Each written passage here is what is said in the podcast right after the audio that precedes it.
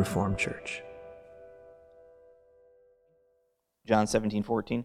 This is Jesus praying. Um, it's important to know when you read this chapter, Jesus is praying, but he's sort of speaking prophetically because he's speaking as if he had already died on the cross, and he's saying like, "Father, I'm coming to you now," and like as almost like he's ascending right now.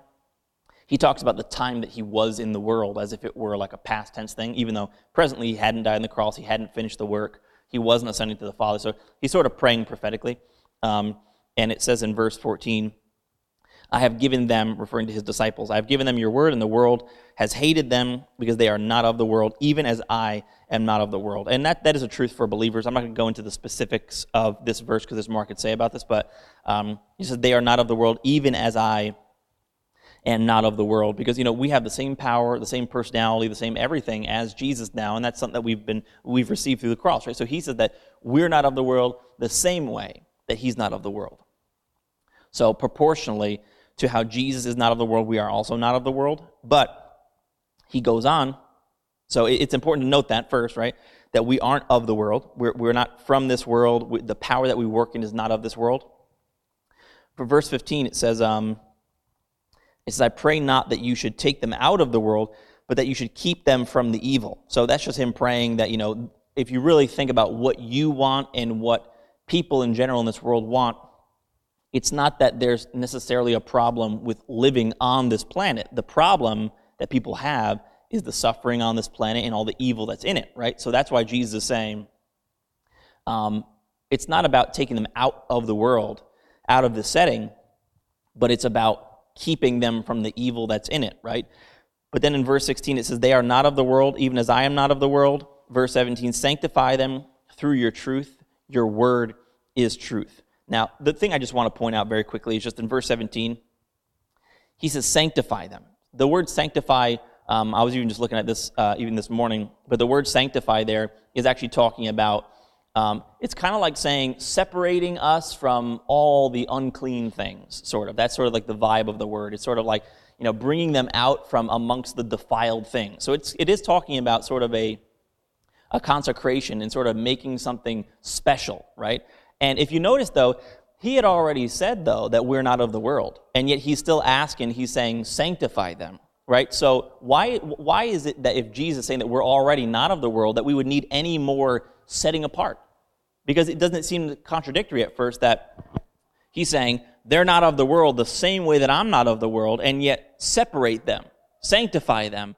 But he's saying, sanctify them by your truth your word is truth. So it seems at first like there's a clash there with what he's praying. It seems contradictory, but really what he's talking about is he's saying that we're not of the world already, that we have the Spirit of God on the inside of us, and as new covenant believers, we are already been recreated in an image in our spirit right now that is not of this world. But externally, though, but externally, though, even as believers, we can find ourselves living like the world lives, though. Because I think this actually goes for a lot of believers. And, you know, it, it's unfortunate, but a lot of believers, despite the fact that they are not of the world at all, they are not like their peers at school, they're not like their peers at work.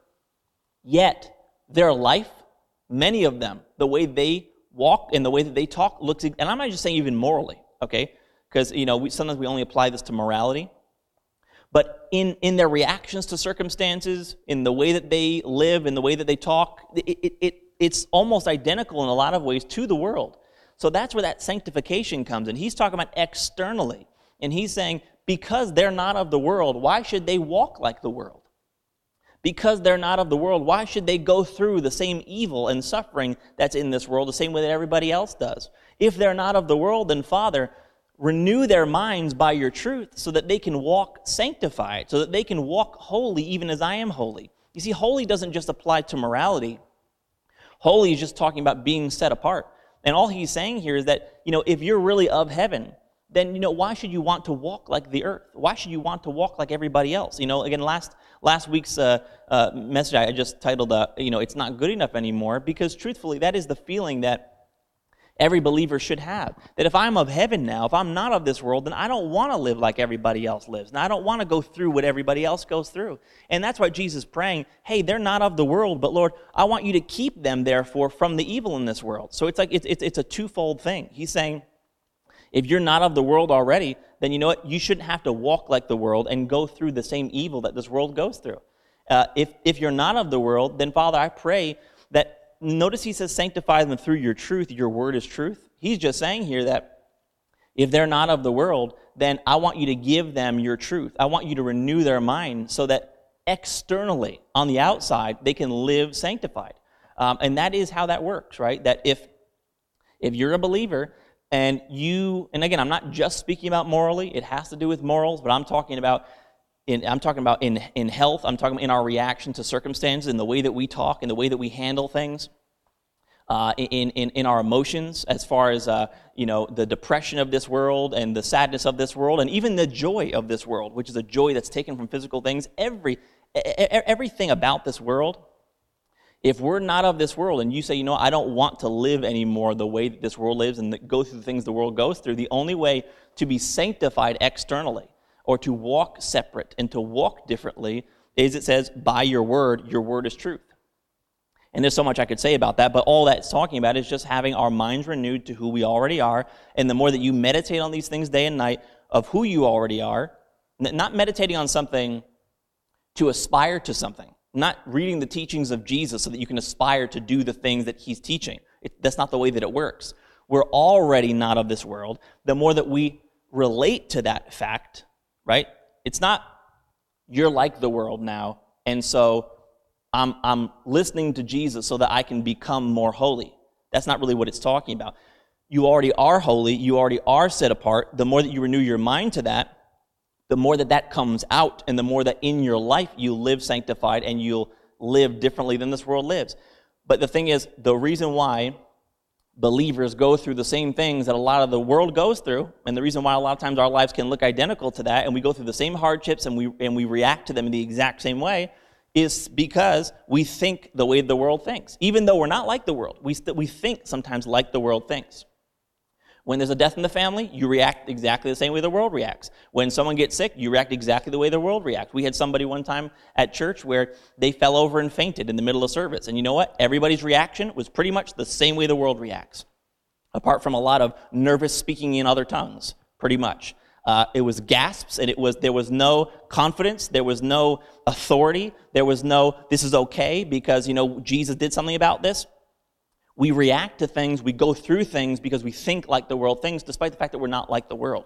So just because a believer may think many times the way the world thinks, and that therefore may be hindering them from walking in how different they are from the world, they really are already different from the world. This is not about making yourself something more or becoming something more. Or, or, or uh, the word transformation in the Bible doesn't mean becoming something more, it just means that on the outside, your form is changed to reflect who you already are in Christ. So, um, but that's your answer right there. If you were one of those people that were like, yeah, no, I don't, I don't want to live like the world lives. You know, if, if I'm, if I'm of heaven, I want to, I want to live in the things of heaven. I want to walk in those things, and I want to, I want to have the kind of, you know, authority in the way that I speak, and I want to have the kind of confidence in the way that I speak, that the way that Jesus does on the inside of me. Well, you know what? You're going to have to get into the Word of God and meditate on the Word of God and get the truth in your mind about who you already are. Because without that truth, there's not going to be any external sanctification. You see, sanctify them by your truth. Your word is truth. That's your answer right there. That is your answer. It's only the truth of the gospel and your constant meditation on those things and your constant use of those things and maturity in those things that's actually going to give you that external sanctification that you want to see in your life, but it's just going to take a change of thinking and that change of thinking only comes with you using the Word of God. Uh, come to church, listen to messages, read your Bible, but meditate. Meditate on these things. There's a difference between the person that gets up in the morning and reads their Bible and the person that reads their Bible but meditates. Meditation is that is, that is what divides. Uh, in, in the past, I've used the word continuance, but meditation is what divides the people that mature in the Word of God versus the people that kind of like read the Bible here and there, but they kind of just never seem to grow.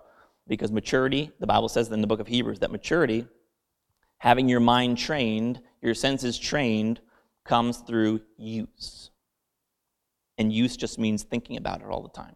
If you will think about who you are in Christ all the time, and the Lord will guide your mind, just so you know. But if you will think about it all the time, you will see it manifest in your life. We hope you enjoyed this message. from Reformed Church. If you have, please share this with someone else and help us get this unpopular message to the world. If you'd like to support Reformed Church, you can do so at reforminus.com slash give. Also on our website, you can take advantage of our free messages, articles, and even full discipleship courses. Start reforming your mind now at reforminus.com.